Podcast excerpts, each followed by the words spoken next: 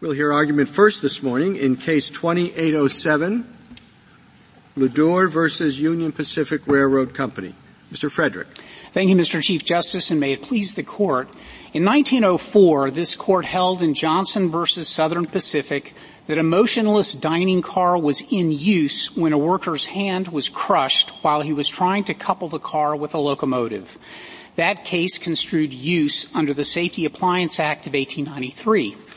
In 1911, Congress incorporated the exact same statutory language in the first version of what became the Locomotive Inspection Act. In Brady, this court held that a motionless car was still in use when an inspector was injured. In Lilly, this court held that a locomotive tender was in use under the Inspection Act when an employee slipped while servicing a tender that was stationary. The slipping hazard there violated applicable regulations and this court upheld the worker's negligence per se claim. In this case, the Seventh Circuit disregarded those precedents and the statute's plain meaning of use. It held that the UP 5683 locomotive was not in use because it was stationary on a side track and part of a train needing to be assembled before its use in interstate commerce. Under this court's precedents and the statute's plain meaning, a locomotive is in use when the carrier is employing it for the railroad's purposes. A brief stop in the middle of a journey to change crews and to power off the locomotive does not take the locomotive out of use. The UP 5683 was still available as backup power to provide an electrical and hydraulic connection to the rest of the train and to provide braking capability when the train resumed its journey. Because this case is in the heartland of a carrier's use of a locomotive, the court need not define the price contours of when a locomotive is not in use.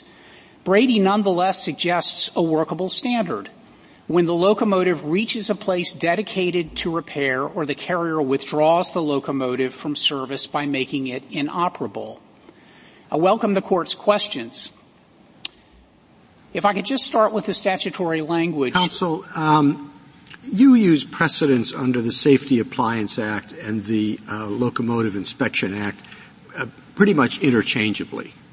Um, but I wonder if that's fair uh, because uh, the, the sense of use of a locomotive uh, strikes me as different than the sense of use of typical railroad cars um, uh, locomotives, their primary purpose is to move and move things.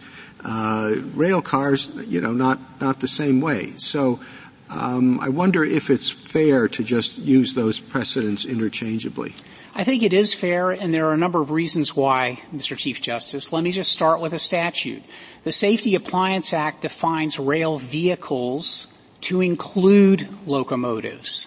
So locomotives are encompassed within the protections provided by the Safety Appliance Act. Second, when Congress enacted the Locomotive Inspection Act, it adopted the very same words. And using the in pari materia canon, the court ordinarily would construe the same words to have the same meaning, particularly when they cover the same subject, which is rail safety for the protection of workers. Doctrinally, the court has used that principle and the uh, application of use in multiple cases. I can point you to Urie, to Lilly, to Tipton, where the court has said that the precedents in the SAA context apply equally to the LIA context. But you can readily think of situations where the point, of course, of my uh, I appreciate your answer, but the point of the question is that in, in the LIA you're dealing particularly with locomotives, and um, you know it, it seems. Uh, suppose I have a car in the driveway, uh, I wouldn't say the car is being used just because it's sitting there and I might want to use it later. Its primary purpose is to move some people around and uh, uh not sit waiting, even if waiting ready to be used later on. Well, Your Honor, of course, that hypothetical doesn't describe our case because our case involved a locomotive connected to other train cars. It was midway through a journey. But to take your notion of use, Congress intended the broadest. No, but I think even in that case, and you know, people might have different natural meanings. Uh, even in that situation, I would naturally say the rail cars are being used uh, they're not used for anything other than, you know, hauling goods and they're in the process of that. Uh, but the lo- you could say easily the locomotive is not being used because its primary purpose is to move and it's not doing that. So let me just stop there because I think it's important to know what use has to apply to. The statute says the carrier may use or allow to be used. So the focus has to be on what the railroad's purpose is in using or deploying the particular locomotive at that particular point in time. A locomotive, even dead, has important hydraulic, electrical, braking functions that it performs when moving from one place to another. A locomotive also can be redeployed for the purpose of satisfying the railroad's various logistical needs. So I think, Mr. Chief Justice, to answer the question by defining use so narrowly that you're taking away all the various purposes and services that a carrier can put to use for that particular locomotive would be to significantly diminish the force that Congress was intending to enact by protecting worker safety. Because workers are on these locomotives whether they are still or in motion, whether they were powered on or powered off. Many of the regulations apply to situations that are expressly for still locomotives. Well, and worker safety is protected whether you prevail or not, right? The FELA applies in this situation. The only purpose of the railroad uh, uh, statutes uh, is to impose strict liability. Well, the statute under the FELA says that contributory negligence or assumption of the risk do not apply when there is a violation of the statute and 54A under FELA's 45 USC says that the regulations are to be treated as statutes for purposes of FELA protection.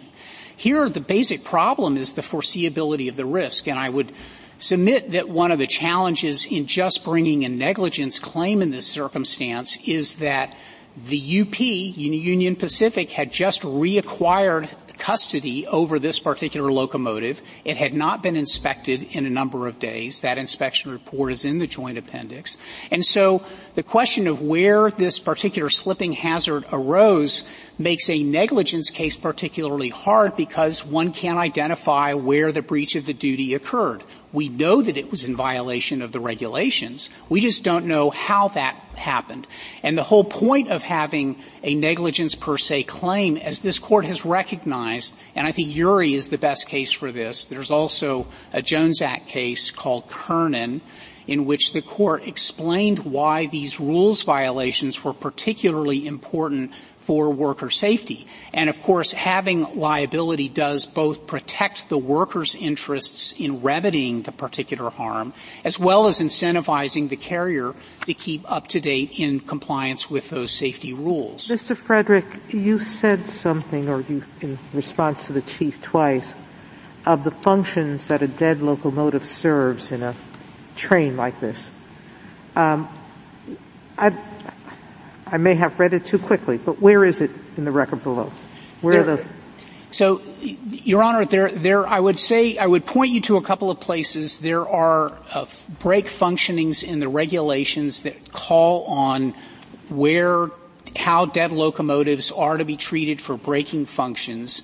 The JA is admittedly Spartan about this point, but if I could point the court to um, the uh, local connections to the brakes, JA61 is one place where that is um, to be found. But I think the basic operation of the locomotive uh, requires that it provide a connection, and that connection is not just physical, but it is also electrical, it is hydraulic, and the regulations call for when a dead locomotive is being transferred to continue to operate in these various m- modes so that those braking and other hydraulic functions can uh, can, can, One argument that um, I've been thinking about, and, and it's in response to something the chief said, which is it does seem odd to treat in use differently for locomotives and railroad cars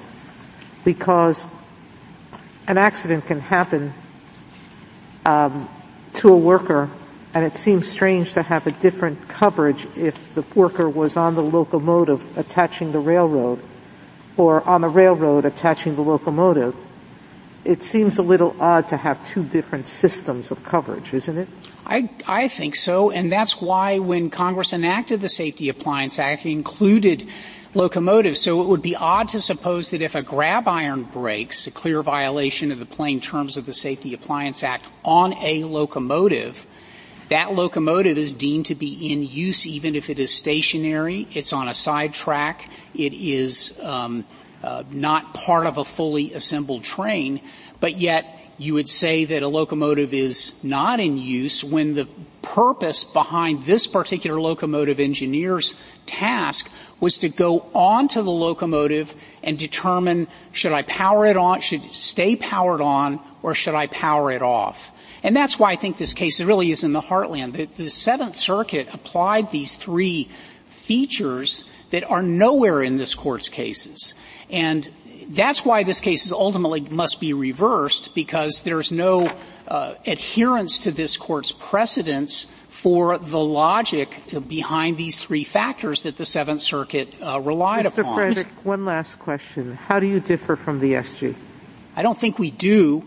I think the SG has a more sophisticated understanding of the regulations than our brief does, but I think the basic core of the position is the same.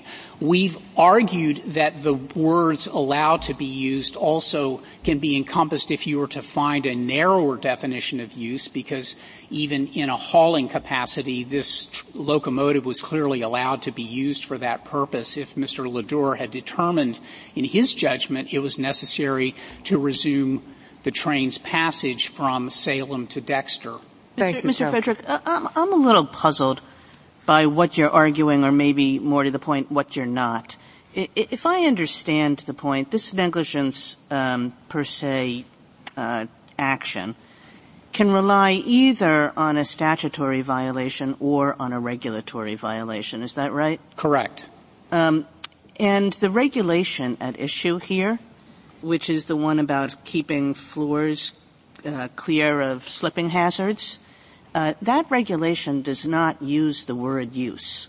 So why do we, why are we talking about the word use? Uh, why is, if, if the railroad violated this regulation, that's the predicate for a negligence per se um, action, and there's no reference to use here.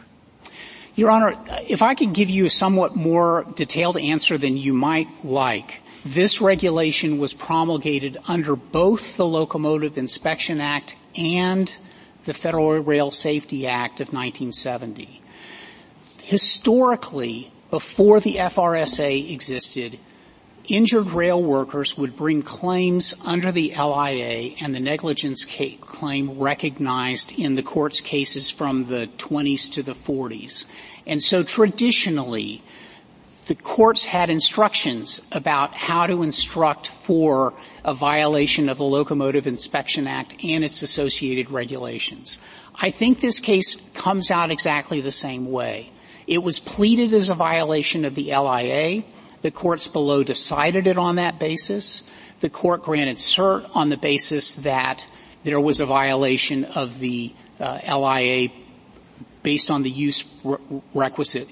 Is it possible that FELA claims could be brought directly based on Section 54A as a violation of regulations promulgated under the FRSA? I would take the position that they can. As the case comes to this court, however, with the long body of precedent that has been applied, we would submit that this also easily satisfies the pre-FRSA world of Locomotive Inspection Act claims that historically have been brought and that have been instructed as such in the lower courts. What about the uh, situation where the locomotive's on the side track for several days, which is one of the concerns raised uh, by your friend on the other side, including uh, then also the inspection requirement. Is it required to be inspected every day because it's, quote, in use while it's sitting there on the side track or similar? Well, before a worker gets on the locomotive, even if it's been sitting for a couple of days, the railroad is charged with making sure that the locomotive is a safe place in which to work. And so the fact that it has been there for a couple of days, but it is still fueled up, it has all its brake fluids, it has its battery fluids, it's operating in every meaningful sense, it is a hazard for any worker who might need to deploy it quickly, it makes perfect sense that in that situation it's still deemed use because it is used on the lines of the railroad under the meaning of the statute. Now, are there circumstances in which the storage might be so prolonged in which the railroad makes the locomotive functionally inoperable by locking the brakes or taking out all the fluids or de- um, compressing all of the electrical devices and that sort of thing, then yes, I would acknowledge that there would be ways that the, the railroad would, would withdraw that locomotive from service. And the court in Brady recognized that. Right, the repair. Let me ask you about Brady, because Brady's a very good case for you, but as the Chief Justice's questions point out, how, do the, how does the SAA interact with the LIA? And, and can you um, give us some more about the history there? Because the SAA originally covers locomotives and still does. The LIA is originally not, and then it, locomotives are added uh, to the LIA. What are we to make of that when we think about does Brady win this case for you, which I think is your strongest point? Well, I think historically, Justice Kavanaugh, it's important to recognize that the early railroad cases involved defective couplers grab irons, other situations where workers were attempting to work on various rail vehicles. By the 1910s and the Locomotive Inspection Act was enacted in 1911, the operation and equipment on railroads, cars and locomotives had become so sophisticated that eventually what Congress realized was it needed to enact and defer to an expert agency to promulgate more specific rules for the safe use of locomotives. They are much more sophisticated pieces of uh, equipment than rail cars are. And so the structure that it enacted was to uh, enact regulation or to, to defer to the ICC, the old Interstate Commerce Commission, the predecessor of the FRSA, uh, or the FRA, to promulgate the necessary rules. And the regulations actually are quite voluminous when they concern locomotives for the very reason that Congress didn't want to have to keep up with all the locomotive technology as it was evolving. And so structurally, what Congress enacted was essentially the same sphere of protecting workers, but it gave to the um, agency the authority to promulgate rules for safety. Mr. Frederick, I have just one more question. Um, under your position, uh, if you have a locomotive uh, that is on a side track, um, uh, and they say on the schedule, you know, the next time we're going to, I don't want to beg the question. The next time we're going to use uh, the locomotive, or we're going to do whatever you would say instead of use, uh, is going to be in 10 days. Um, you would say that that locomotive, well, would you say that locomotive is in use throughout yes. those 10 days? Yes, I would. And the reason is that locomotives are used for many purposes even before their necessary transiting functions. A locomotive engineer like my client could have said, we need to use the UP. Yeah, yeah, well let's say that's not going on here. No, none of these other uses are taking place. It is there to be deployed by the railroad right. on schedule in order to meet its logistics needs. Ten, even though it's 10 days. Even though it's 10 days. Okay. Uh, Justice Thomas, any questions? Uh, thank you, Mr. Chief Justice. Just a couple. Um, Mr. Frederick, you seem to uh, put a lot of weight on the fact that the uh, it, it's suggested in your last question to last answer to that the availability of the uh, of the locomotive, even if it's not actually being used uh, as uh, to haul to pull the train, is also a use. Now, the most analogous, I was just thinking about that as you gave that answer. Um, on my motor coach, I pull my car and it uh, the brakes operate, the lights operate, uh, there's a braking function, etc. When I'm towing that car, under your approach, is that car in use? Yes, no one else can use it, Justice Thomas, and the um, carrier, if I could analogize you to a carrier, um, would be having the exclusive purpose of uh, that particular car at that particular time. So you are using it, and I assume that you've also connected the electricals so that when the brake lights of the motorhome go on, you, you deploy the brakes on the motorhome, the lights on the car behind also deploy so that the persons following along behind know from the red lights on both the uh, motorhome and on the car that a braking action is occurring. Yeah, I understand all, uh, you know, that answer, but that's the point of the car is not to be uh, hauled behind the motorhome. You haul the the car in order to use it when you come to a location. So that's, I think, it's just sort of that's sort of an odd use of the term use. Uh, the let me ask you one other question. What if you would say you're still using the locomotive even if uh, your client had already tagged let's say he'd gone in and tagged the locomotive for non-operation and slipped on the way out, would you still say, subsequent to the tagging, that it was still in use? Yes. And the reason is that use is designed to serve the purposes of the railroad, tagging it for a particular point in time to signal to other workers uh, that this is a dead locomotive or that it is um, not to be entered. There are various tags that give different clues to different workers for different purposes. But the point of the um, uh, rules, and I think that this is best reflected in Brady, there was an inspector and um, and if you apply uh, that with Lilly, where there was a slippage on a tender, um, the same kind of scenario has occurred. It would defeat the safety purposes of this entire regime, Justice Thomas, to say that somehow the worker controlled when the statute applied. That would be the most anomalous kind of holding the court could enact. One final question. The uh, you did not mention in subsection one of the LIA uh, there is uh, the it refer it, it says that um, it uses the term safe to operate. Um, what do you make? Uh, that seems to suggest that the purpose of the of this whole provision is to make sure uh, uh, that use is actually when the locomotive is operative, not when it's non-operative. Justice Thomas, I think that that constrains the term use really to um, functionally gut the operation of the statute. Of course, locomotives are primarily for hauling, but they serve so many other functions, and the carrier has the discretion in terms of how it is to be used or allowed to be used. And, and uh, we all recognize that more than half of the injuries that occur to rail workers are when the locomotive is stationary.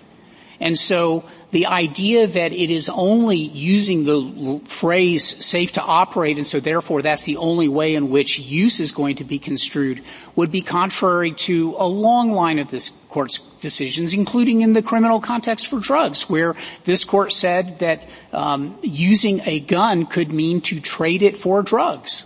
Which no, course, I, I, think, think that's not my point. I'm not asking you to read it as to totally uh, cancel out uh, uh, the term use. I'm asking you what work does it do if we use the term use as broadly as you want us to? Well, I think that there are ways that, um, and we've described them for a carrier to take a locomotive out of use by making it in a repair, by putting it in a repair shop where it's not to be deployed on the line, where it is in a condition that it can't operate in any meaningful way because it doesn't have the fuel or the fluids, etc. But the point of the rules is, of course, to make sure that they're safe to operate. The idea behind that is that there are many, many processes that go into that uh, to ensure worker safety while the locomotive is being um, serviced, it is being prepared for its journey. It is it is being um, active on the line.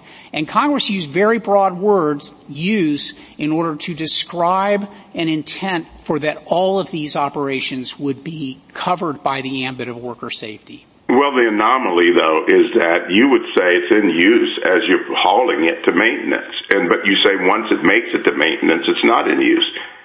It's in the same condition. Yeah, but it still also presents a, wor- a, hazard to the transportation crew that is moving it to a okay. place of repair. And that's yeah. why in court, the court and Brady and other cases have said that while that transportation crew is at risk, we're going to deem the locomotive or the rail car to be in use for these safety purposes. Thank you. Justice Breyer? Um, the trouble I'm having initially with the case is often happens in law. You have a word in a statute, and then lawyers propose tests, which consists of other words. And those other words don't get you any further than the initial word. Uh, and, and, I think use is somewhat ambiguous, and I think the test, for example, you use the word available to be deployed. Well, our engine is in the locomotive engineering factory. Joe, is it ready to be deployed? Yep. Ready, send it to the railroad. Now you'll have a way of saying, we're not covering that, but I mean, so let's use use and not cover it. But, but I mean, okay. Now, as soon as I think that, I'm not sure I think that, but I'm thinking I think that. As soon as I think that, I think, well, what about this case? And here is where I have a problem. It sounds as if your client has said, look, it arrived in Salem 10 minutes ago. It's ready to leave in an hour, and it's still running. And they say, no, that isn't so. But this was summary judgment. How did they ever get summary judgment in their favor when there seemed to be a dispute as to the facts, which are, I would think, highly relevant facts? What happened? Well, I agree with you that the court uh, below applied the wrong test and should not have rendered summary judgment. In fact, the only evidence and the only testimony was that this locomotive was on and that Mr. LeDure's role was to turn it off. So what was your view of the test that could be applied that would say it's not in use when it's arrived in 10 minutes, it's leaving an hour from now, and the motor's running?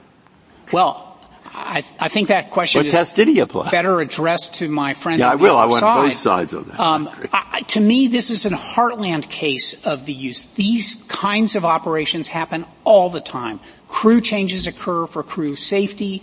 There are refueling stops those things do not take a locomotive out of use simply because there is a temporary stop along the line. Now, I proposed a test based on this court's decisions that say that when the railroad has put the locomotive out on its line, and that would distinguish the hypothetical you started with, Justice Breyer, there was not on its line when it is in the facility, that it remains available for use. It remains serving the purposes of the railroad um, until it's sent to a dedicated right, place of repair. I'm just copping out, and you don't like it. If I were to say, look, if what your client said is true, it is in use. Now, go have your trial. Here's the problem with that, Justice Breyer the Union Pacific is now putting on devices to its locomotives for fuel safety purposes that automatically shut off its locomotives after a particular point in time. So do we really want to say that the statute goes on and off on the basis of an automatic turn-off switch. Yeah, I wouldn't say that. I'd say that this, no this case, we'll worry about the next case, next case. This is a perfect example of a common law approach. The word is use, and it's not going to get us any further to say available, because available is going to be sometimes you win this case, but you lose some other case. Who knows? Okay. So common law, look at use, look at the cases, and this case, you need the trial because of the affidavit. Well, so as we said that, now I don't think you'll like it, but I mean, I want to know what you. Well, I, I, I, think certainly we win this case under that standard, Justice Breyer. There's no question about that. I think for clarity of the law, we've proposed a test that this derives from this court's decisions because it's been one that the uh, railroad industry has basically adhered to when it knows that there is dedicated storage. And you can look at the Union Pacific's annual reports and they talk about which one, which of their locomotives are in storage and which ones are being actively used. The ones that are actively used may be temporarily halted for a particular short period of time, but they're still fueled up and ready to go. And if an engineer needs to use it for a particular purpose around the rail yard, it's there to be used. Justice Alito? Well, our decision to grant review in this case will not have achieved very much if all we do is to decide that this particular locomotive was or was not in use based on the particular facts of this case. And I think all the lawyers have a difficult line drawing problem. So would you explain to me why the instances where a locomotive in your view is in use should be treated differently from those in which you think it is not in use? What is the what is the feature that distinguishes those two cases, those two categories, and justifies a regime of strict liability in one and a negligence regime, regime in the other? Justice Alito, I think that the best way to think about it is whether the locomotive could be operated, is operable. If it's been defueled, if it's in a repair facility, if it's in storage and it has been denuded of its capability to operate, I don't think it can be used in the way that the railroad intends to serve the various functions that the railroad might have. And that's why that kind of standard is one that basically comports also with the regulations because the regulations for periodic inspection require that the, the locomotive be in a place where a worker can get underneath it and if it's, and if the worker is underneath a locomotive, it's because it's either been jacked up or there's been some well created underneath it. And that locomotive is not performing any of the normal services that uh, the railroad bought the locomotive to perform.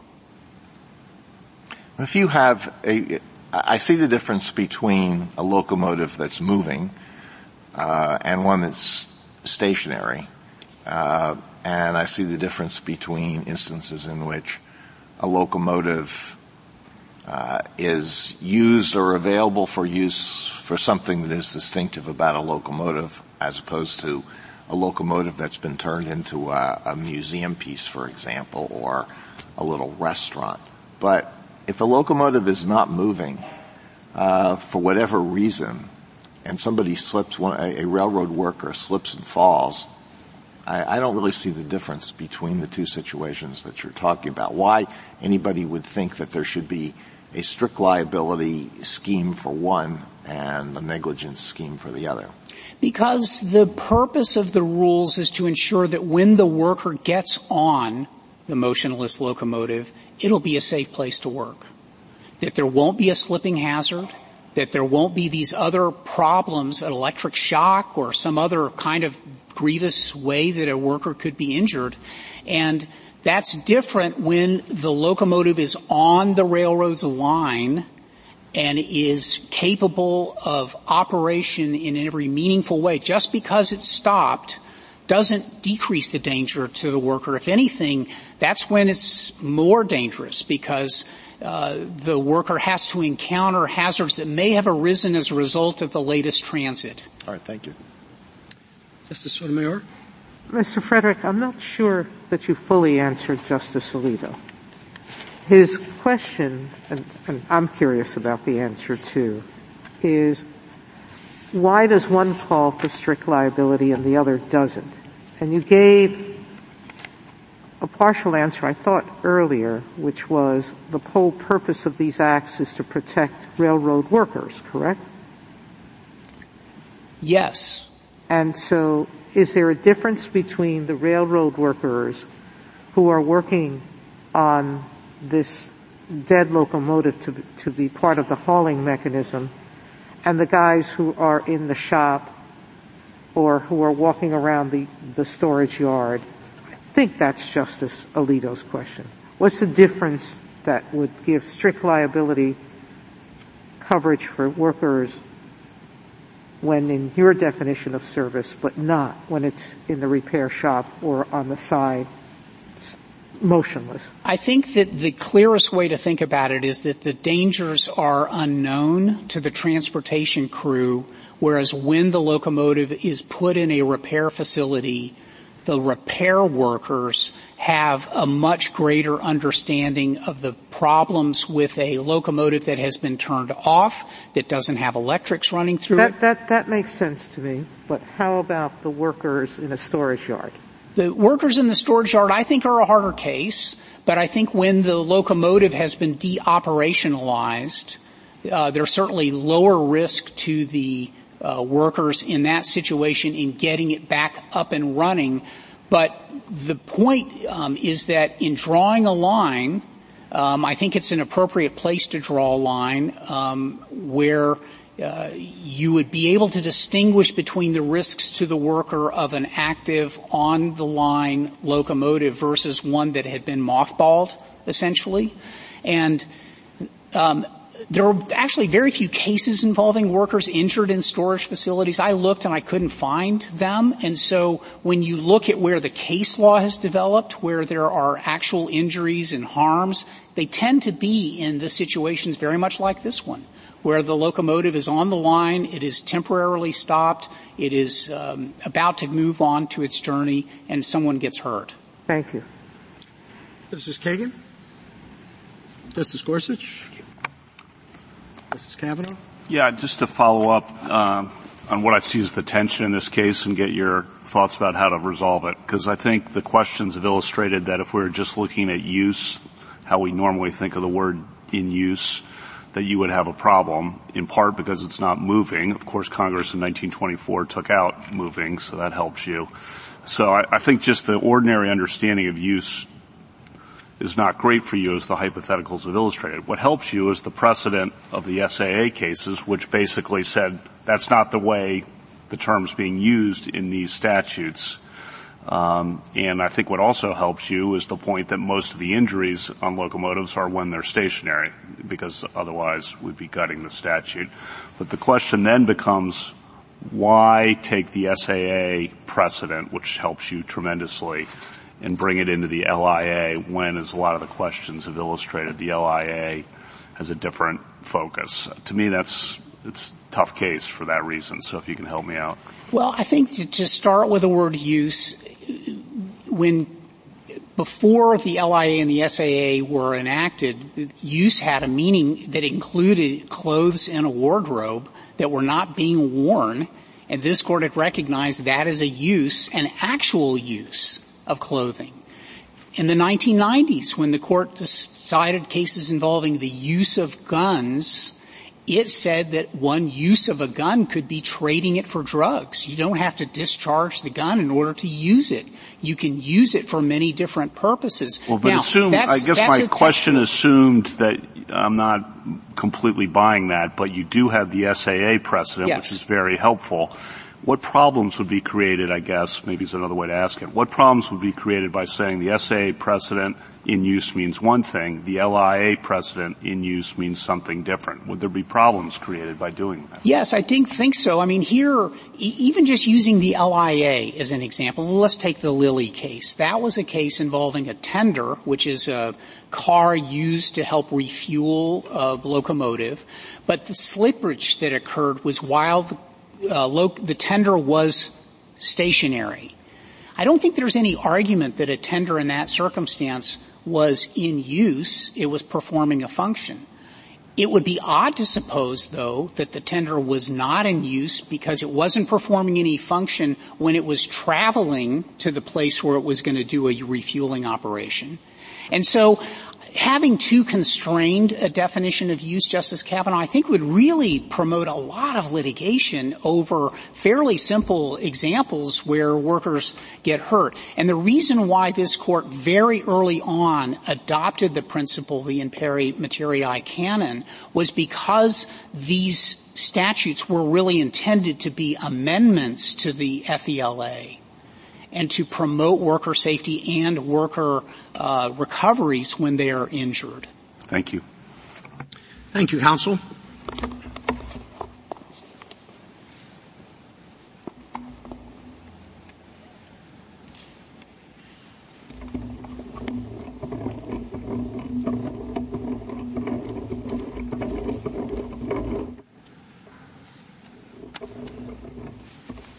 Ms. Sinzdak. Mr. Chief Justice, and may it please the court. A typical diesel engine weighs approximately 400,000 pounds and may contain up to 5,000 gallons of diesel fuel, in addition to an engine, an electric generator, and multiple starting batteries. For obvious reasons, such a powerful and complex machine presents a risk to employees working on and around it, whether the locomotive is hauling freight or being put to one of the numerous other purposes that locomotives serve, from supplying power as a backup generator to moving cars around a yard to standing ready to rescue a nearby passenger train if its engine goes down. Accordingly, as this court has long recognized, once a carrier puts a rail vehicle into use, that rail vehicle remains in use until the carrier affirmatively withdraws it from active service for repair, storage, or retirement. This court should reject respondents' invitation to retreat from its precedents and preserve the full scope of the safety protections that Congress enacted. Ms. Sinzdak, um, if I understand your the proposal you just made about what we should do. If you have a locomotive that is u- used uh, uh, to to drive to carry trains and pass uh, you know cars, uh, and then you decide you know we don't really need this one. Uh, why don't we sort of uh, put it off to the side, you know? Uh, uh, and uh, Justice Alito says you often see these. It, it'll be a little restaurant for people who want to come and, and you know have a nice railroad experience. and but uh, if we ever need it, uh, it's going to be there and it's going to be ready. Um, and you know, by the way, it, it, it, generates electricity, and we can use that to run, you know, the lights out on the on the porch. That locomotive would be considered in use under your definition. I, I believe, until you said the last point, I believe that that locomotive would be in storage, and the FRA has long recognized. Yeah, it's it's it's there. You could use it. You, I mean, if they wanted to, they should, you know, kick out the diners and perhaps put some cars on it and off it goes? I think there are a number of steps that would have to be taken in order to render that locomotive operable again. And so, no, it's not going to be in use. Uh, it's a, it's a, it's a, it's a restaurant. It's in storage. Again, the FRA has long recognized that when a uh, carrier decides that it doesn't need to keep using the locomotive, that it isn't um, going to be in active service anymore, it can put it in storage, and it can put it in storage. Well, but now you, you said that until I said about the, the about the battery. So you said everything else is the same, but if they're using its generator to power lights in the car, that would make it different? There, there is a really, a, a, very real concern, and frankly, I haven't asked FRA about this, and so I want to make sure, because I know that FRA is very concerned about its safety regulations applying when the locomotive's engine is on. And that's because many of the safety regulations are designed to ensure that, you know, we don't have electrical accidents, we don't have explosions, all of those sorts of things. So that's the only reason I'm, I'm hedging a little bit here. In general, I would say that once it has been withdrawn from active service as a locomotive, it's no longer in use. Well, guess I'm just troubled by that. It, withdrawn from active service. It's there. It's ready to be used. Um, uh, is that active service? I think I would say it is not ready to be used because it is currently um, functioning. Okay, let's say it's there and it's used to advertise the, the, the railroad. You know, a road goes by and it's nice to look at the locomotive and that's the only thing they're planning on. But it's ready to be used if it's needed. Again, I think active service is very helpful here and the 1924 statute of course referred to safety uh, for use in active service. Active service has long been understood in the railroad um, capacity to be uh, when a, a locomotive is still um, being regularly used. And once it's retired from active service, for example, to become a restaurant or maybe to become a historical a- artifact, that it's no longer in use within the meaning of the statute. Suppose it uh, hasn't gotten into the service yet. Then it's not in use. It's no, not in use. okay, so we have a yard. Service and uh, the company puts all the locomotives in the yard that they make uh, one every three months, and there are now 15 in that yard, uh, and they're all ready to go. And uh, somebody calls from the train station and says, "Can we uh, take any of those?" Lo-? Sure, take them, take them whenever you want. And occasionally they do.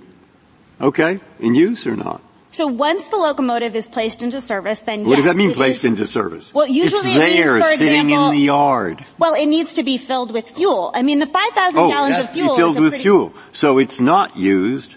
In other words, the locomotive is not used when it's sitting somewhere and doesn't have fuel in it. Th- that is correct. So the FRA Oh, well, you, uh, what happened to the thing about you used it, but until you withdraw from service, it's not been withdrawn from service. The FRA considers that a locomotive is withdrawn from service once its fluids have been drained and its battery has been detached. So, oh, it hasn't example, detached the battery. But what they did was they withdrew, they didn't have fuel in it because we don't need fuel till next month because there's a big snowstorm and that won't be cleared up till next month.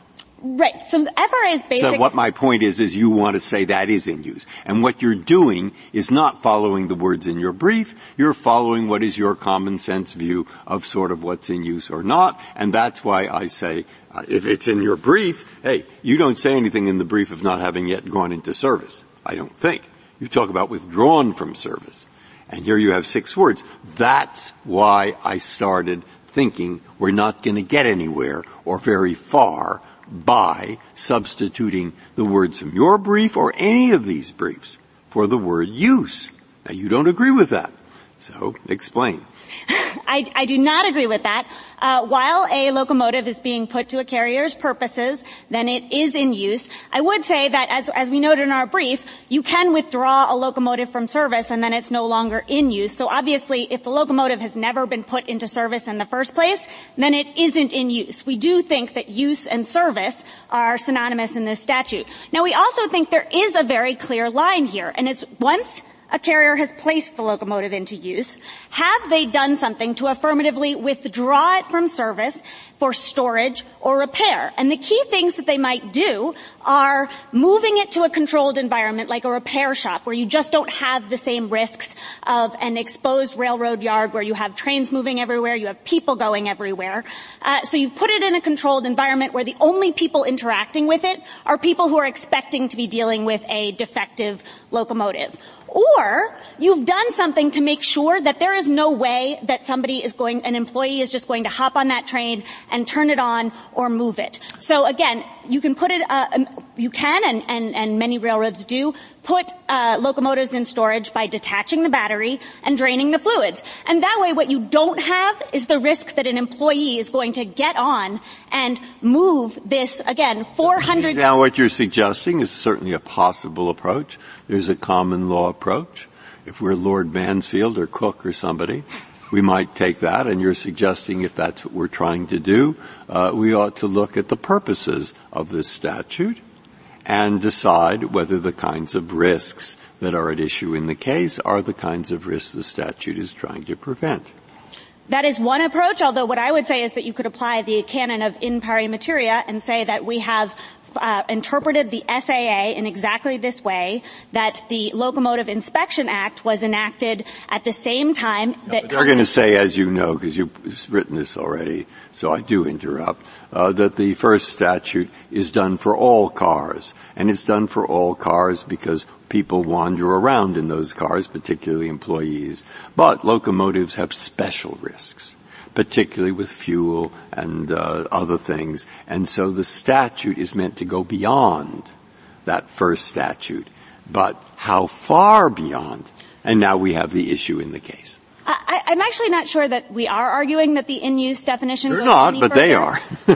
okay. Um, well, for, so for the uh, FRA, the use means the same thing in the SAA and in the LIA, and uh, it should be interpreted in that way because for basic reasons of clarity in the law. When you have two statutes enacted at the approximately the same time, covering the same topic, it sort of um, stresses reality to think that a regulated party would read those two laws and think that use means one thing is applied to a locomotive in one law and something entirely different is applied to a locomotive in a different law. So that just that doesn't work sort of as a matter of common sense, and it certainly doesn't work if you do want to look at purpose or you want to look at legislative history and you see that Congress is expressly borrowing from one statute and use, in another. Use means the same thing. It's just that when you apply it, you, the use you put a locomotive to is to drive and, and pull cars. The use you put a rail car to is to have stuff in it and, and be attached to a locomotive. It's the same word. It, it looks to, I, I, guess, the primary purpose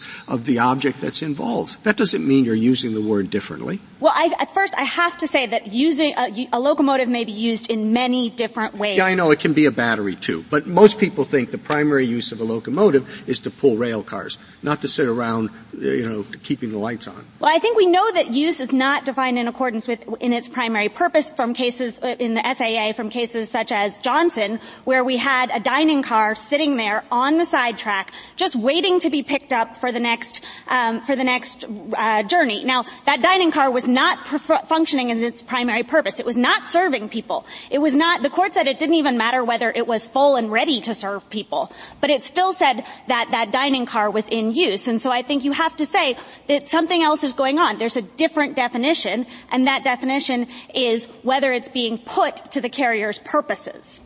Would there be any problem, though, with saying that in use means one thing in the SAA and another thing in the LIA from the perspective of the regulators? Yes, there would be a large and, problem and, and. What would, you know, what would that be? I mean, it would create a safety gap. So just to take an obvious example, there's a there's an assertion that um, if a train is being operated dead, it isn't in use. One of the key uh, safety concerns that FRA has is a fuel tank that is too low to the ground, so that if it moves even a little bit, there's going to, along the ground, it's going to rub, there's going to be a spark, and there's going to be an explosion. Now that is a safety risk that occurs whenever the locomotive is in motion, dead or uh, dead or um, alive, I suppose. Um, and so that's the kind of safety gap that they're very worried about. Um, another, you, they, I think that this um, the oil issue uh, and the, the issue of, of fluids in the surfaces. So it's not just slipping; it's also that again we have an electric generator, we have batteries, we have um, an engine. What happens is if water pools in a uh, locomotive, then um, and and that combines with the electricity, you can actually have like a, a pool basically of charged water.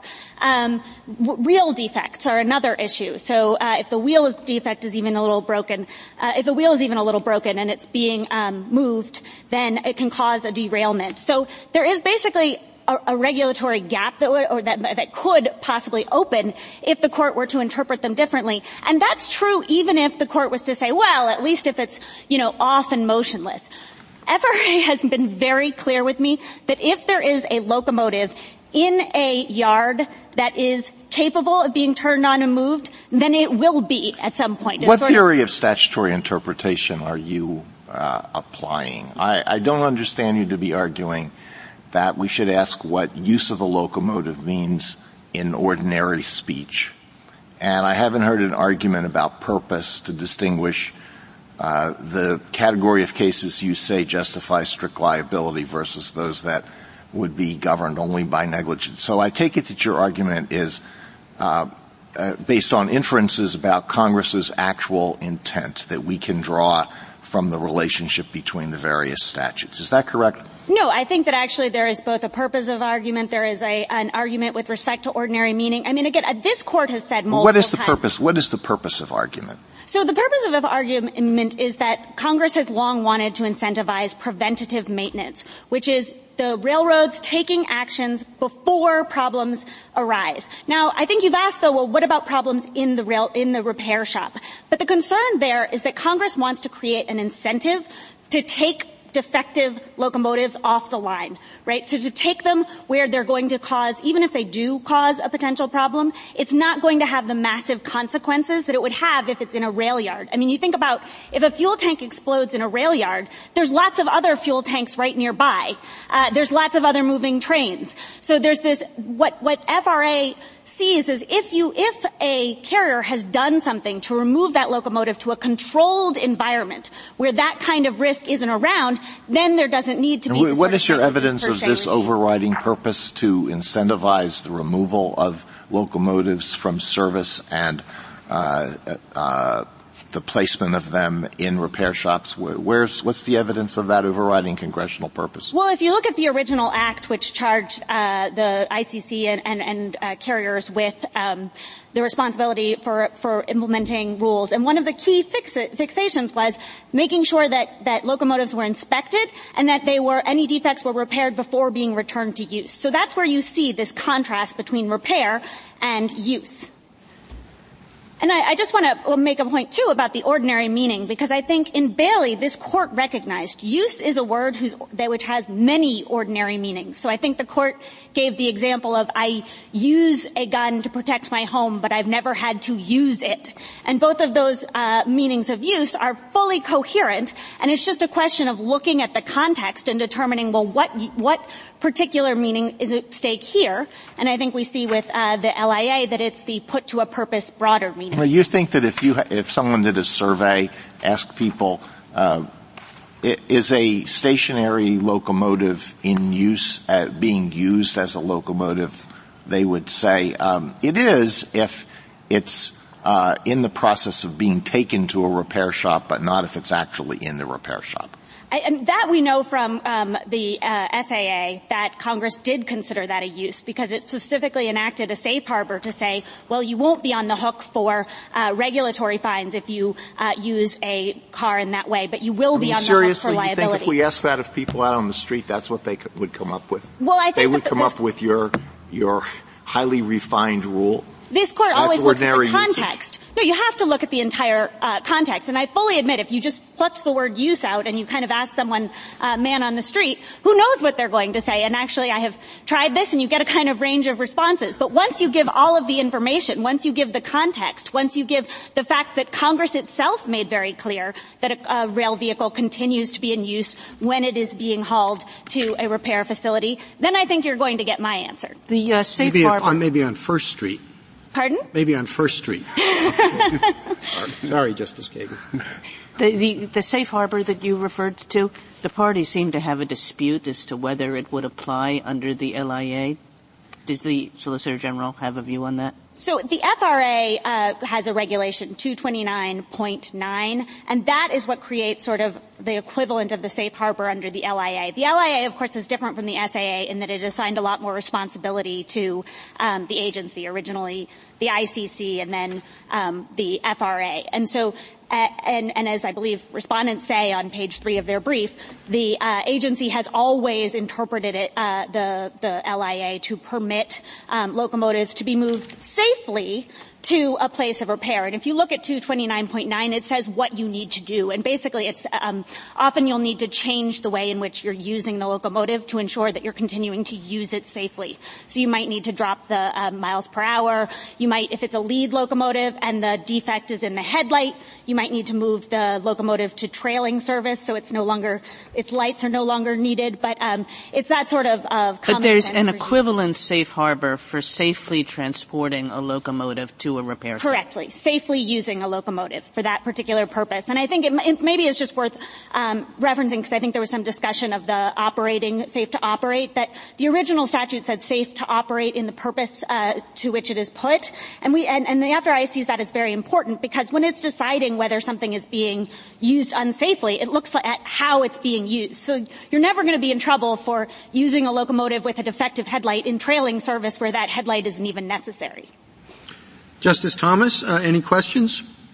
Uh, just uh, briefly, Chief Justice. Um, the um, counsel, can you, exp- uh, do you seem you seem to suggest that you can um, change the meaning of a statutory term use with uh, uh, regulations. you put a lot seem to put a lot of weight on the fact that there could be a regulatory gap if use is interpreted sort of less flexibly than you would like. No, we are not arguing that you can change the meaning of the word use with regulations. In fact, the FRA has been taking its clues, its cues from this court and this court's precedents in cases like Brady, such that it has always seen uh, use as being this broader put to its purposes. You know, in Brady, the um, the accident occurred while the car was being inspected. So it's actually the FRA has been taking its cues about how use should be interpreted um, from this court. Well, some of this seems a little bit um, counterintuitive, and I admit to being somewhat wrapped around the axle about this. But um, the I asked uh, Mr. Frederick whether or not when I towed my car, you heard the question, uh, I was using it, and he said that I was. Now, I'm sure if you asked uh, virtually any motorhomer if they're using the car when they're towing it, they would say no. Could you tell me why that is the right answer from your perspective as opposed to just the ordinary meaning of uh, use? Yes, and I, I, think this goes back to a colloquy I was having a moment ago. In the SAA, Congress made very clear that when a rail vehicle, such as a locomotive, is being hauled to um, another to a repair destination, it is still in use. Um, and they, in that, in the provision of the SAA, they created a safe harbor, a regulatory safe harbor, but, conti- that, but liability continued to apply. So I think you have to look at that safe harbor provision, which makes clear that Congress believed that a rail vehicle continues to be in use even when it is being hauled to a place of repair. Thank you. Justice Breyer? Justice Alito?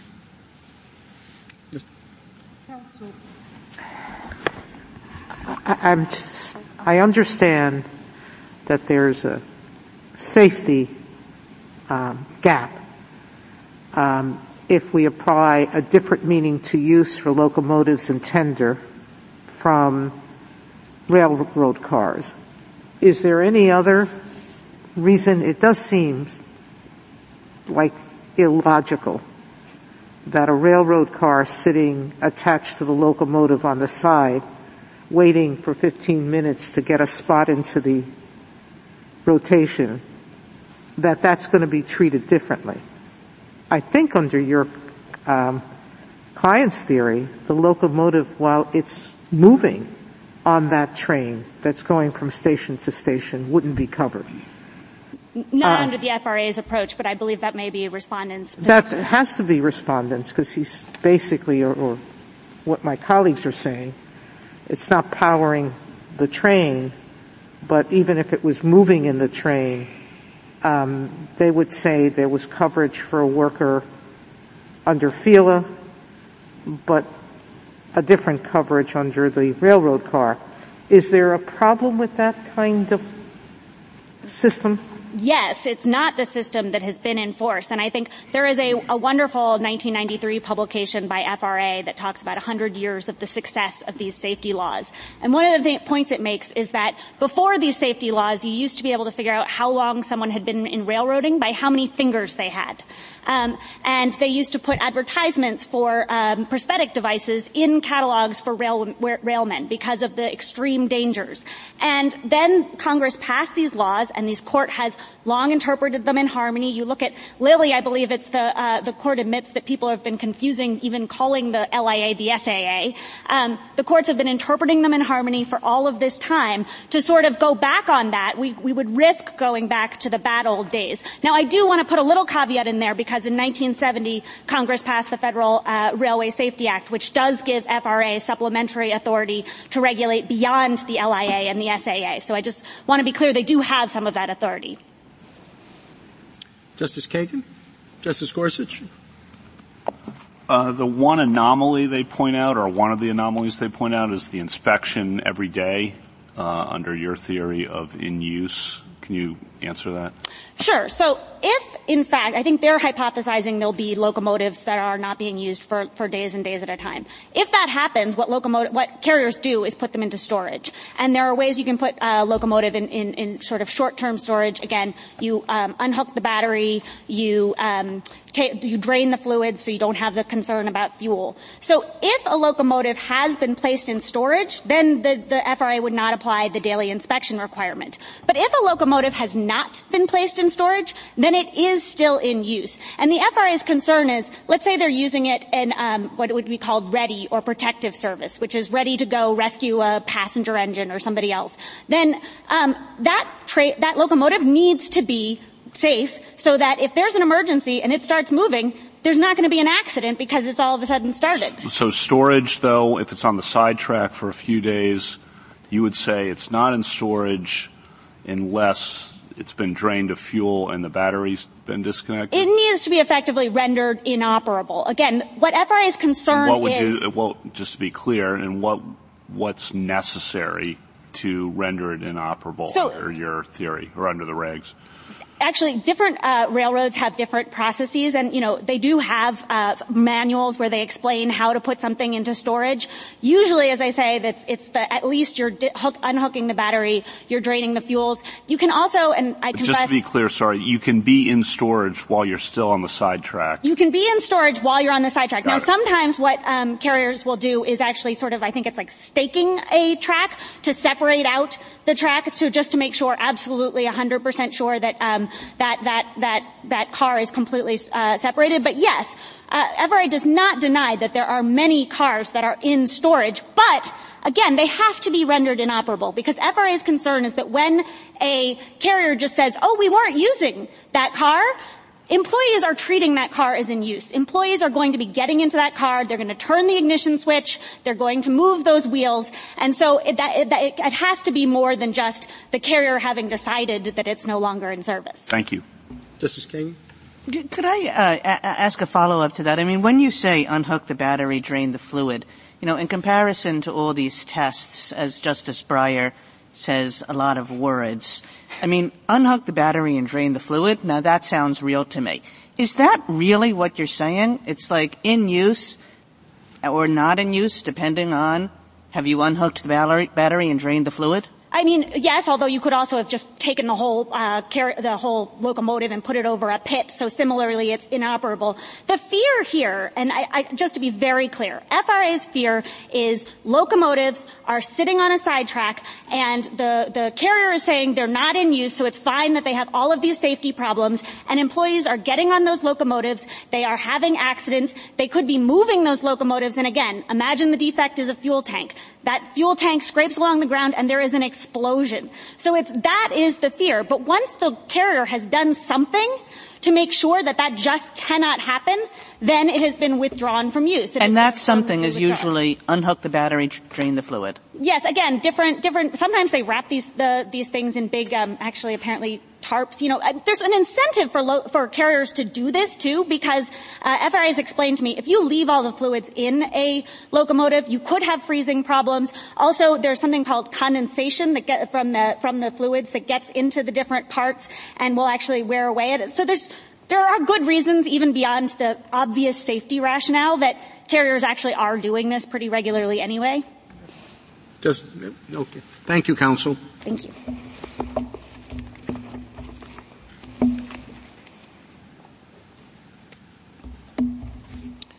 Mr. Ballinger? Thank you, Mr. Chief Justice, and may it please the court.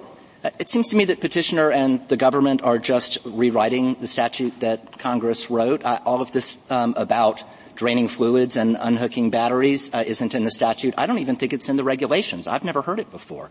Um, it, it, appears to be an argument of counsel about what uh, all of this should mean. Uh, Union Pacific has certainly never um, enlightened me that taking a, a locomotive out of use requires that you disconnect the battery and drain the fluids. Now, as a matter of plain meaning, one uses a locomotive to move rail cars. The original language of the statute made that crystal clear by prohibiting the use of locomotives in moving interstate or foreign traffic if they were unsafe to operate in active service. And that active meaning is confirmed by the statutory language that says that defects discovered during inspections have to be repaired before the locomotive is used again. That language is literally impossible to comply with if petitioner and the government are right. It's also confirmed by the absence of any safe harbor for repair movements in the LIA like the one that's in the Safety Appliance Act. Justice Kagan, there is no safe harbor for the movement of defective locomotives in the Locomotive Inspection Act. There is a regulation that governs the safe transport of defective locomotion, uh, locomotives. That regulation is consistent with the statute only because Congress understood that a locomotive being hauled dead is not in use within the coverage of the Locomotive Inspection Act. If it were, then that regulation would violate the statute, um, and the Locomotive Inspection Act would forbid exactly the same repair movements that the Safety Appliance Act explicitly authorizes, even if the only safety defect on the locomotive was a safety appliance defect. Obviously, Congress didn't intend that. Um, and for those reasons, the LIA will not support petitioner and the government's proposed interpretation, even if that they were right under the Safety Appliance Act. But I actually have come to believe that this court needs to reject petitioner's understanding of the Safety Appliance Act as well.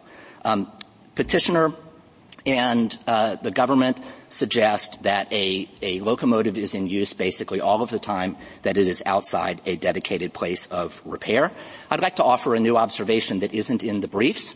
Um, the, that view would actually render the safe harbor in the Safety Appliance Act meaningless. A safe harbor for moving defective locomotives is worthless if the trigger for penalties is not movement and if the locomotive is subject to the exact same civil penalties whether it moves the car or not. Well, how, in, under your view, uh, the, the, locomotive is there, uh, uh, you know, they stop, stop for lunch, uh, and the locomotive is still on, it's still idling, it's going to pick up again and go in 45 minutes. That locomotive, you would say, is not in use? Well, Your Honor, the, the way the lower courts understood the facts uh, of this case, and I think they were right, is that this um, string of cars came in from Chicago. It was parked on a, a back track. The train crew went home. Um, in, and there was going to be a complete turnover of the train crew, and they were going to assemble a whole new train for the next movement. And there is an allegation that the, this locomotive, which was the third in the consist, was idling, but that doesn't tell you anything. Locomotives idle for all sorts of reasons. Justice Breyer, they turn themselves on automatically as well as turning themselves off automatically. These locomotives have systems that will turn themselves on if the battery needs to be charged. So your answer to my question is yes, you would not consider the locomotive, you know, they're stopping for lunch at the, at the station, uh, and uh, they keep the thing idling, and they're gone 45 minutes. During that 45 minutes, the locomotive would not be in use. I, I think if they if they have parked it on a, a back track off of the main line, right. and the, the train crew has left the, the locomotive, then it is temporarily out of, of use as a locomotive under the, the Locomotive Inspection Act. What about the uh, uh when I was a child, there was a book called The Little Engine That Could. and uh, this engine uh, uh, got to a hill, uh, and it goes up the hill, and suddenly it stops because it can't go further. But it thinks, "I think I can. I think I can. I think I can," and eventually it does. Okay. Now let's take the period. I think I can. Uh, there it is, not moving, and uh, on your view, here it is.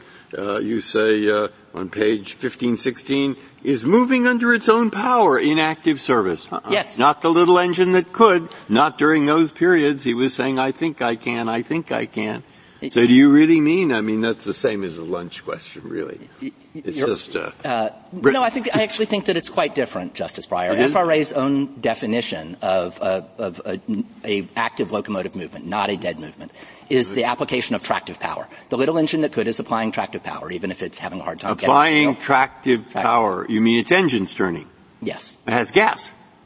No, it, its engine is turning and it is applying tractive power. Which what is applying tractive power? You mean the, the thing a, is turned on? It, it's a, it's applying Switch. torque to the wheels, Your Honor. It applying torque. I see. Okay, so that's and, the test. And, and now, now you see where we are, uh, and you've heard this argument, and uh, this argument to me, my real, my un, that was just trying to get you to think in the mood I'm thinking of. There are so many different things that that's why I was back to Lord Coke. But if that's the right approach, that we say, let's handle this case as an example. Well, he says here, you came in ten minutes after, you were leaving in an hour, and the engine was running.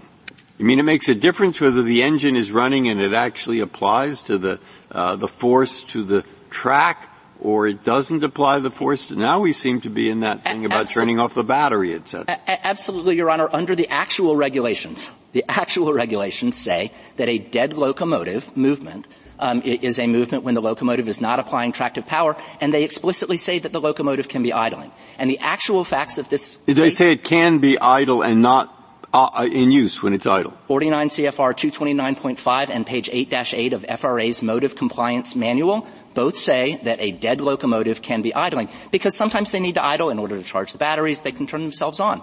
And, and Your Honor, the, the key to these statutes, to both statutes, is that safe harbor in the, the Safety Appliance Act.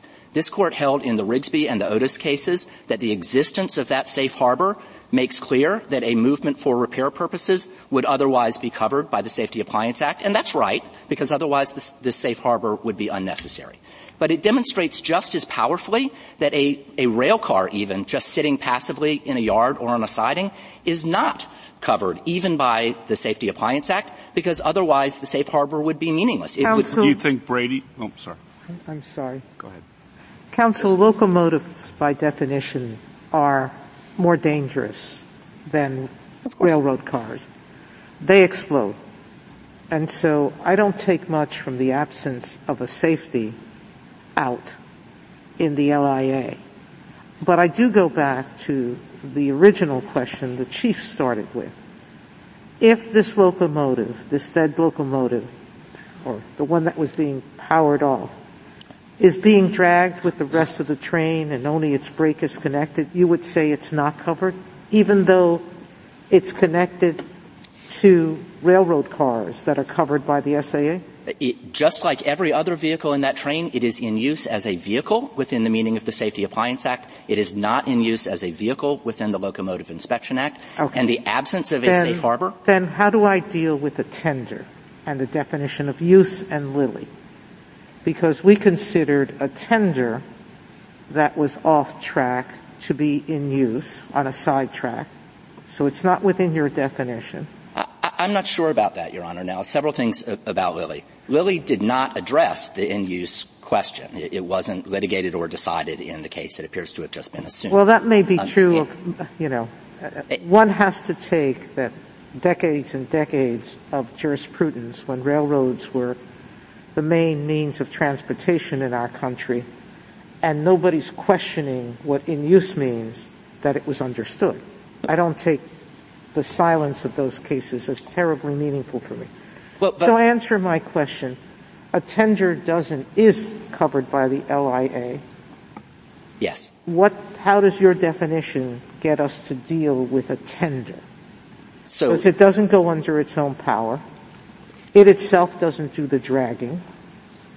So give me a definition under the LIA that could be applicable equally to the locomotive and the tender and its definition of use?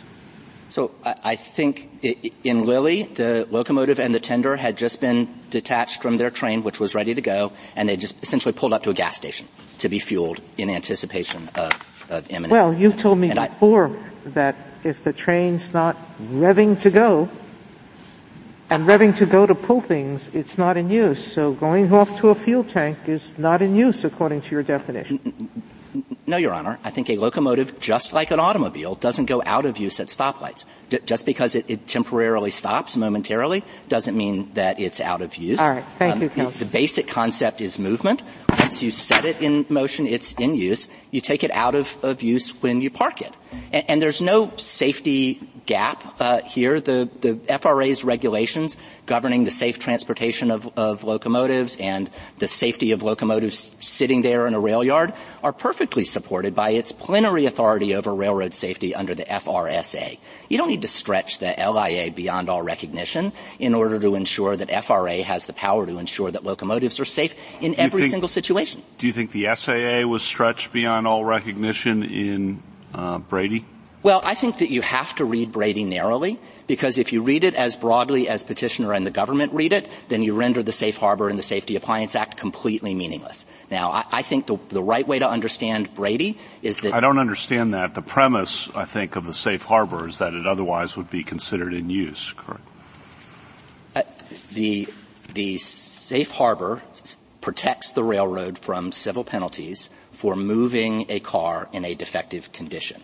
But if the railroad is subject to the exact same civil penalties for possessing the car, sitting there on a siding uh, or in a yard, then the safe harbor doesn't protect from civil penalties doesn't protect the railroad from any civil penalties. Well, back to back to Brady. I take from your initial comments that you're not just looking to narrow have a narrow interpretation of the LIA, but actually to scale back what Brady and a slew of cases said about the SAA. Is that accurate? Well, I, I, I think uh, Brady is the outlier. I think that all of the other cases, use was equated with movement, and we can talk about those. I don't want to dive I mean, there are a lot of sidecar, dining car, So- okay, but well, so- we don't have to get into all of them. But anyway, Well, I Bra- would, I would Brady very much like to, Your Honor, because I think it's important. So the, in, in the Brady case, I think you have to understand that case as essentially an automobile stopped at a stoplight. The, the Terminal Association was tendering that car for immediate onward movement to the Wabash. The Wabash was held not to be using that car during the inspection. The Terminal Association was held to still be using it because they were, they were tendering it for immediate onward movement. They hadn't even parked that car for the night. They were offering it up to go forward. And in all of the other cases, Johnson and Delk and Rigsby and Otis and Schendel, every single one of those cases, the accident happened in the course of an immediate effort to move the car. Petitioner and the government like to emphasize the Johnson case with the dining car that was dropped off for a while by the westbound train and then picked up by the eastbound train. But the actual use that triggered the SAA in that case was that the, the crew of a passing freight train stopped to turn that car around so that it would be in position for the eastbound train when the eastbound train arrived several hours later. And in going between the cars to try and couple up to turn it around, the employee was hurt. So he was hurt in the course of, of an immediate attempt to move the car. And the, the hard question in the case wasn't what, whether that uh, dining car was in use. It obviously was. It was being moved. The hard question in the case was whether that use was in interstate So, commerce. so the reading of Brady that says um, the dividing lines where it's reached a place of repair, which is what it says, you reject that. I think that that interpretation renders the safe harbor for repair movements in the Safety Appliance Act utterly meaningless.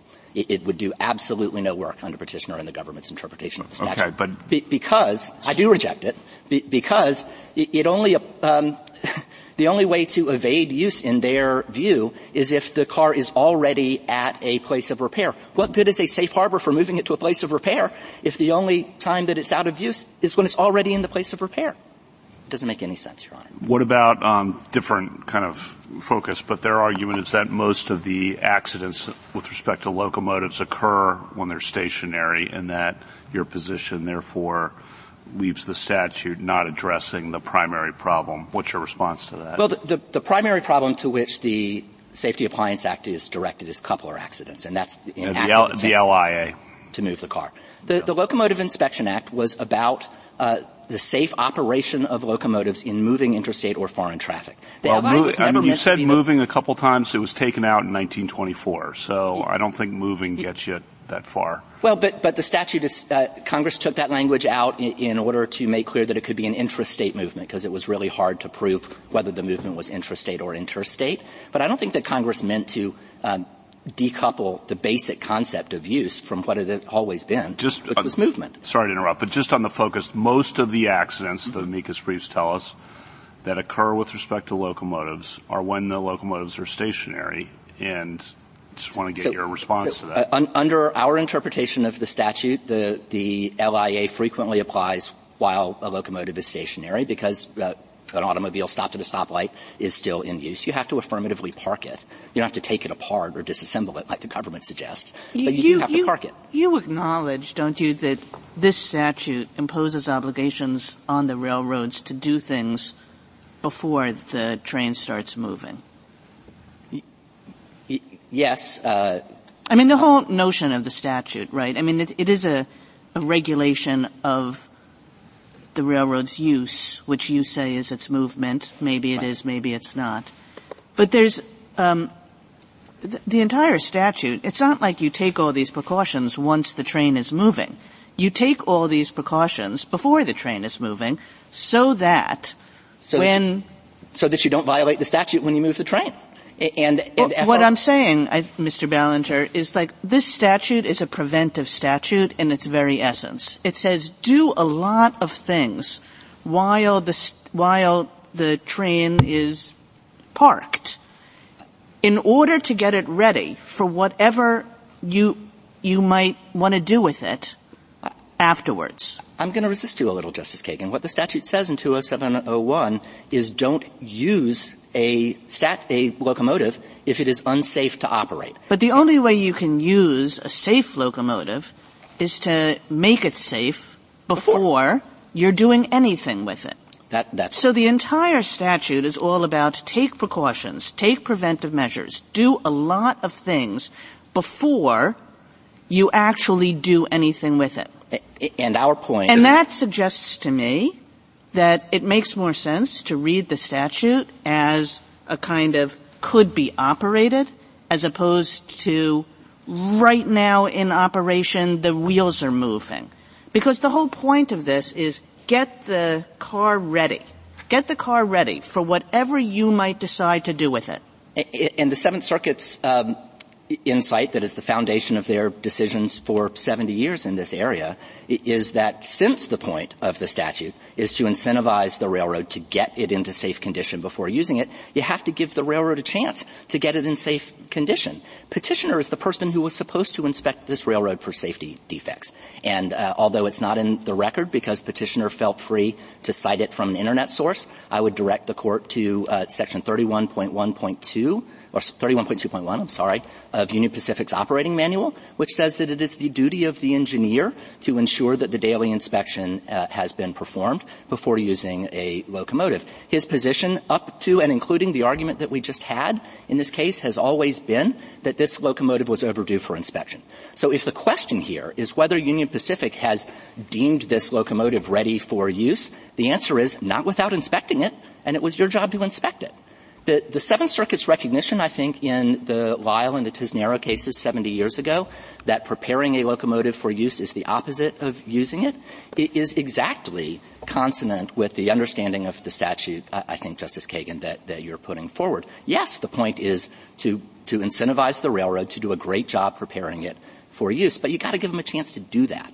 Um, and I, I think uh, I really want to emphasize that the, the safe harbor in the Safety Appliance Act structurally um, forbids their interpretation, I think. It, it, has always been central to this court's understanding of the statute in the Rigsby and the, and the Otis cases. Um, if petitioner and the government are right, the absence of any comparable uh, safe harbor in the Locomotive Inspection Act means that it is impossible to transport locomotives for purposes of repair, and the LIA forbids exactly the same repair movements that the SAA authorizes. And it also uh, it applied under the SAA their understanding would mean that that safe harbor from civil penalties protects the railroad against literally no civil penalties. And that can't be the correct uh, understanding of the statute. And, and the right, um, Justice Breyer, I, I, think that your um, instinct that, that we should read the, the statute that Congress wrote is the right instinct. Uh, everyone understands the desire for a bright line rule, but sometimes Congress writes statutes that require the application of some common sense. And here that's why doesn't common sense look? Uh, Brady does seem like common sense. The car is traveling along. It comes to the place where it stops. It stops. It's still on the track. It's just about to go to the Wabash Railroad, and uh, the inspector, whose job it is to inspect, goes and falls, and the defect is there. Okay, this was a car that came along. It was coming from Salem, I guess, or going to Salem, Chicago. Uh, it was uh, they're in the middle of the uh, uh, decision about whether to keep it as a car, use it as a railroad. The engine is still running, although I agree there's I don't know about traction, whatever that is. It may not be there, and uh, they have the accident. Okay, it's pretty close to the Wabash thing, uh, and I grant you that it's a different statute, but use is a function of total circumstance. Say, why not? So can I clarify the, yeah. the total circumstances here? The total circumstances are, um, uh, on, on, the record, that this um, string of, of cars and three locomotives came from Chicago more than an hour before, not 10 minutes before, um, and it, it left um, Salem for Dexter, Missouri, not an hour later, but uh, at least four hours later. Uh, the, the, accident happened at three in the morning, um, and it took them three train movements and more than four hours to put together a different train for the run to Dexter. And the Court of Appeals and the District Court looked at all of these facts, that it was parked on, on a backtrack, that no one was even planning to use this locomotive as a locomotive for the forward movement. The train crew had been sent home, um, and they still needed to put the train together for its next movement, and said, no, th- they're part, right? And, and that sort of common sense, factual insight, I, I think, is the sort of, of judgment that Congress intended uh, for courts to make under this statute. And uh, petitioner um, accuses us of adding words to the statute by uh, suggesting that we want to draw a distinction between use as a locomotive and use as a vehicle. Um, I, again, I think that the safe harbor difference between the two t- statutes absolutely demands that you recognize that locomotives are sometimes in use as vehicles and sometimes in use uh, as as locomotives. But uh, also, this court's SAA precedents already recognize that vehicles can be in use in different capacities. The holding of the Erie case is that during uh, yard switching movements to put a train together, the, those cars and those locomotives are in use as vehicles and maybe as locomotives, respectively, but they're not in use as a train for purposes of the SAA's distinct requirements that apply only to trains. It's not a train until it, the train is fully put together and it's ready to move out onto the main line. Um, and so the lesson is that it, when you are using a locomotive under its own power to move uh, cars around a yard, that locomotive is in use as a locomotive. Absolutely, it is applying tractive power. It and the cars are in use as vehicles. None of them are a train yet.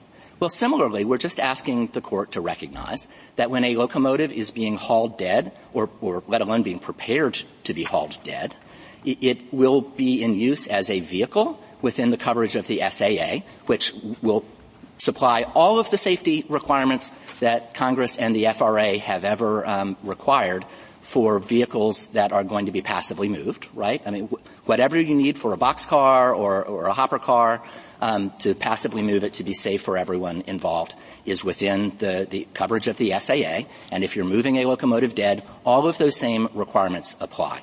All of the holdings of this court's SAA cases uh, apply. The, the only question is, is that locomotive also being operated as a locomotive. And I think the, the context. I'm sorry, is there better coverage under the LIA than the SAA? Because you seem to be saying this was covered by the SAA, but not the LIA. It, it, certainly was once it started moving, covered by the SAA, because it's a vehicle. Oh, the definition of okay. vehicles. So the fact that it was going to be moving with the, uh, as a dead locomotive, that's not enough for you. Because the, lo- the actual locomotive that was picked and wasn't powered down hadn't started to move anything yet? Is that what your position is? Uh, uh, our, position is that while it's sitting there on the track, it might or might not have been, been, idling. That tells you literally nothing about whether anybody had ever used this locomotive or was planning to use this locomotive. It's, it's well, sitting there. I, I don't think it's ever. Uh, you don't get that from it sitting there. You get it from what the intent of the railroad, and we always have to look at that, don't we?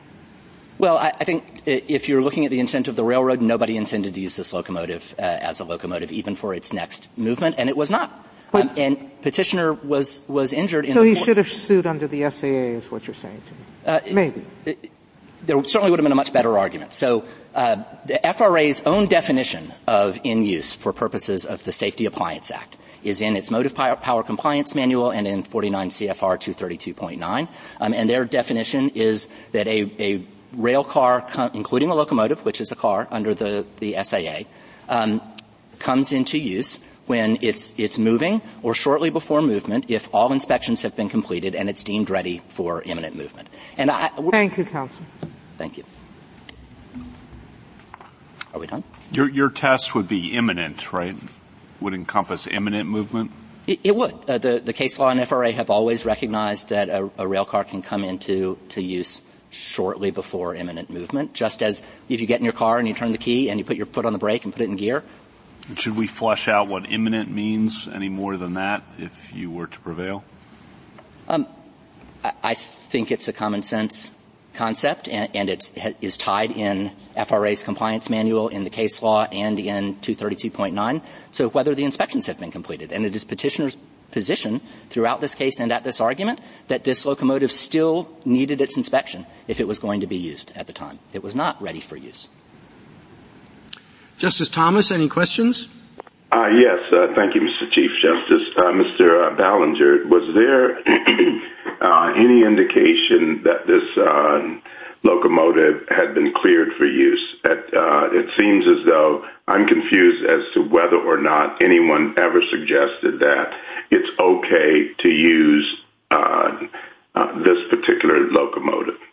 Uh, Union Pacific's operating manual forbids the use of locomotives that are overdue for inspection. Petitioner's position throughout this litigation, including today, has been that this locomotive is overdue for inspection. Therefore, uh, Union Pacific did not deem this locomotive ready for use until it was inspected. Um, the other thing, the I asked um, uh, petitioner and the government about, and, no, it's a little bit off topic, towing uh, my car, which in motorhome world is referred to as a dinghy, uh, to um, it, to various places, and they suggested that the mere fact that I was towing and the lights worked and I had a braking system, which by the way is independent from the car's vehicle. I mean the uh, the, the tow uh, vehicle's uh, braking system. Um, that, that I was using that vehicle. Could you react to that just briefly? Um, so I think it's debatable as to the motor coach. I think it's not debatable as to the tow vehicle. That the hypo that, that I would um, propose is you tow your uh, motor coach to a campground with the tow no, vehicle. No, I'm towing. The, I'm towing the car, not the, the motor coach. Is the located oh. Yeah, it's towing the vehicle. You're towing. You're towing a car behind the motor coach. Exactly. Um, I, I, think that uh, that that car is not in use while you as a car while you are passively towing it. Um, I had in mind the the more you know. Uh, a tow behind RV and you tow it to a campground and you park and you go out to dinner, um, clearly the tow vehicle that you used to pull your, your RV is no longer in use when it's parked at the campground. Yeah, you're thinking more of a trailer or a uh, or a, or a fifth wheeler. But let's go to another thing. Uh, you you there was some talk about stationary uh, locomotives. Um, is there any instance in which a stationary locomotive is in use? not being hauled around the yard for repairs. You did discuss that, but it's just sitting on the track. If it is is sitting there as part of a train and the train is stopped at a red light, you know, waiting for a switch, then I think it, it, hasn't been taken out of use yet. I think if it is parked on a backtrack and the train crew goes home, um, it is out of use. And I think the Raudenbush case from the Third Circuit in 1947 explains those distinctions. Okay, final question. You seem to suggest that our test should be a totality of circumstances. Could you give us an indication of what circumstances or what considerations are required in order to make the determination as to whether or not a vehicle is in use? I actually am not sure it's totality of the circumstances. I, I think in this context, use, the basic concept is movement. FRA and the case law have recognized that imminent movement can be uh, enough if all inspections are completed.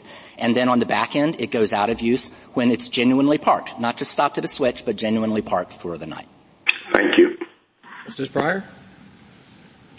You know, Justice Sotomayor? Okay, okay. Justice Kavanaugh? Uh, in the SAA, if uh, there weren't the safe harbor, would that otherwise be considered in use when it's being moved to uh, for repairs? Uh, this court's insight in the Otis and Rigsby cases was that the the um, the safe harbor definitely tells you that it would be in use. Um, because otherwise the safe harbor would be unnecessary, right? Um, right. And and I I think that a um, a car being transported for only for purposes of repair if that safe harbor weren't there. I think that might be debatable, but it's not debatable anymore uh, after the safe harbor, as this court recognized in Otis and Rigsby. But in those cases, like Delk, I urge Your Honor to read the Delk opinion. It clearly equates use with movement. What the railroad was blamed for in that case was moving the, the rail car around the yard. This, this court said that uh, once the defect was discovered, it should have been withdrawn from use. It was not. The railroad continued moving it about in connection with other cars, and that's why the SAA applied. Not because it was just sitting there, because they moved it. Brady was just sitting there. Yeah, was, you don't like was, Brady. You don't like Brady, though. It, it was tendered for, for immediate onward movement, and if, and if you re, you interpret the case as holding that parked rail cars are always in use, then you render the safe harbor meaningless. I, I think you can't do that. Thank you. Thank you, counsel. Uh, rebuttal, Mr. Frederick.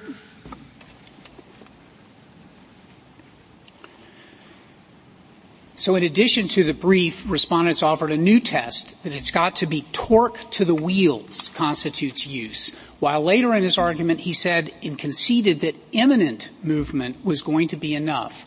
The problem with respondents' test, this torque to the wheels concept, is that that adds words to the statute when what we're looking at is whether the carrier may use a locomotive and whether it is safe to operate. That's what the statute says. The locomotive here can go on or off, which means that we're going to defer the application of the statute according to the railroad by the particular technical equipment on the locomotive. That makes no sense. Locomotives perform the use of backup power, braking services, connections. He never addresses that at all in their brief or in their argument.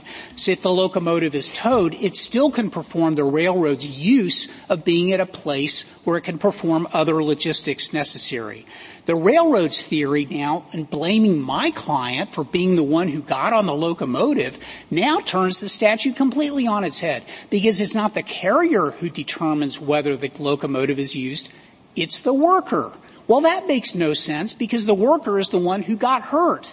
And he's the one who is deciding whether or not to keep the locomotive powered on or off for its continuing journey um, from Salem on to Dexter.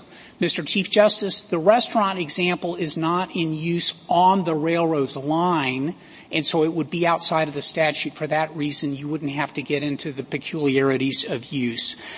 uh, under the SAA, the car applies and it is in use even if it is empty, so it makes no sense to apply use in a different way under the LIA, whether the locomotive is on or off. And uh, as we say, empty cars are clearly uh, in use under the uh, SAA, and workers can be hurt when they are done uh, in that particular function.